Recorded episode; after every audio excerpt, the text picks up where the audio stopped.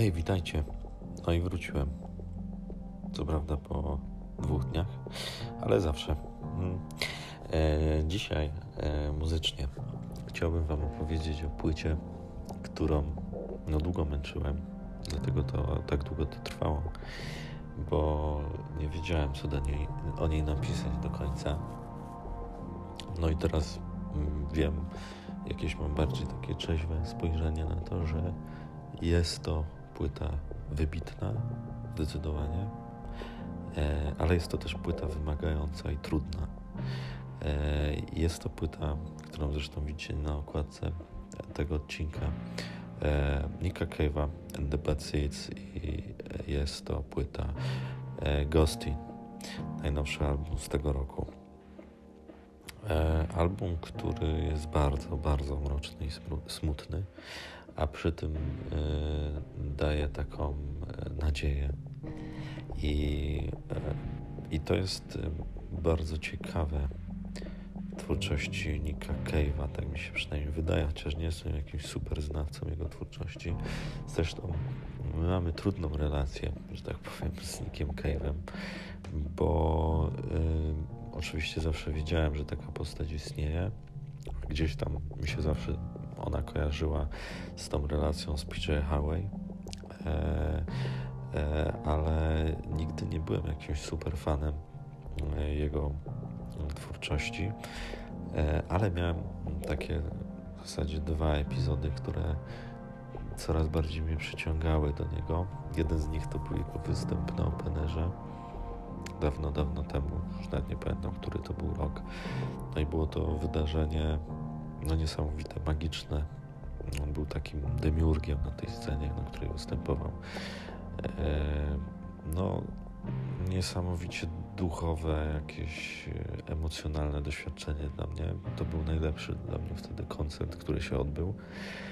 E, drugie z kolei moje doświadczenie z nim to jest film dokumentalny, ale nie ten pierwszy, tam chyba 20 tysięcy coś tam, nie pamiętam dokładnie, ale ten e, z 2016 roku, e, który się nazywa One More Time with Feeling.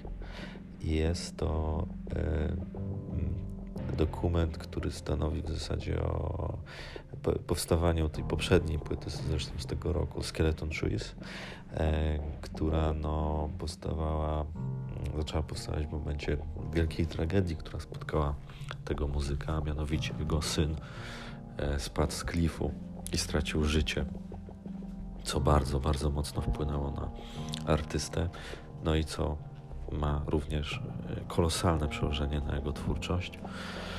I tak jak Skeleton Trees była taka pełna agresji, niepogodzenia się, złości i tak dalej, e, ta płyta jest już taka bardzo smutna, e, ale też wychodzi właśnie w taką nadzieję.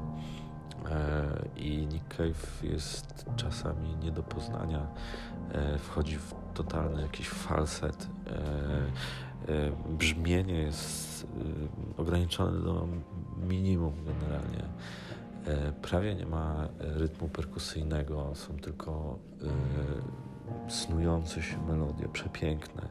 E, dużo jest e, takiego echa w tym wszystkim, jakichś chórów. No niesamowite wrażenie to robi. E, I można naprawdę poczuć to, tą płytę całym sobie. Więc serdecznie Wam polecam, ale tak jak mówię, zaznaczam, jest to płyta trudna, jest to płyta gęsta, mocna, na pewno nie wesoła, więc to nie jest rozrywka taka czysta, ale daje dużo, e, dużo jakiejś takiej mocy do kontemplacji, znowu do zagłębienia się w siebie. Więc idealnie na czas izolacji lub samo izolacji. A ja Was zapraszam na kolejny odcinek. Jeszcze nie wiem o czym. Do usłyszenia. Hej!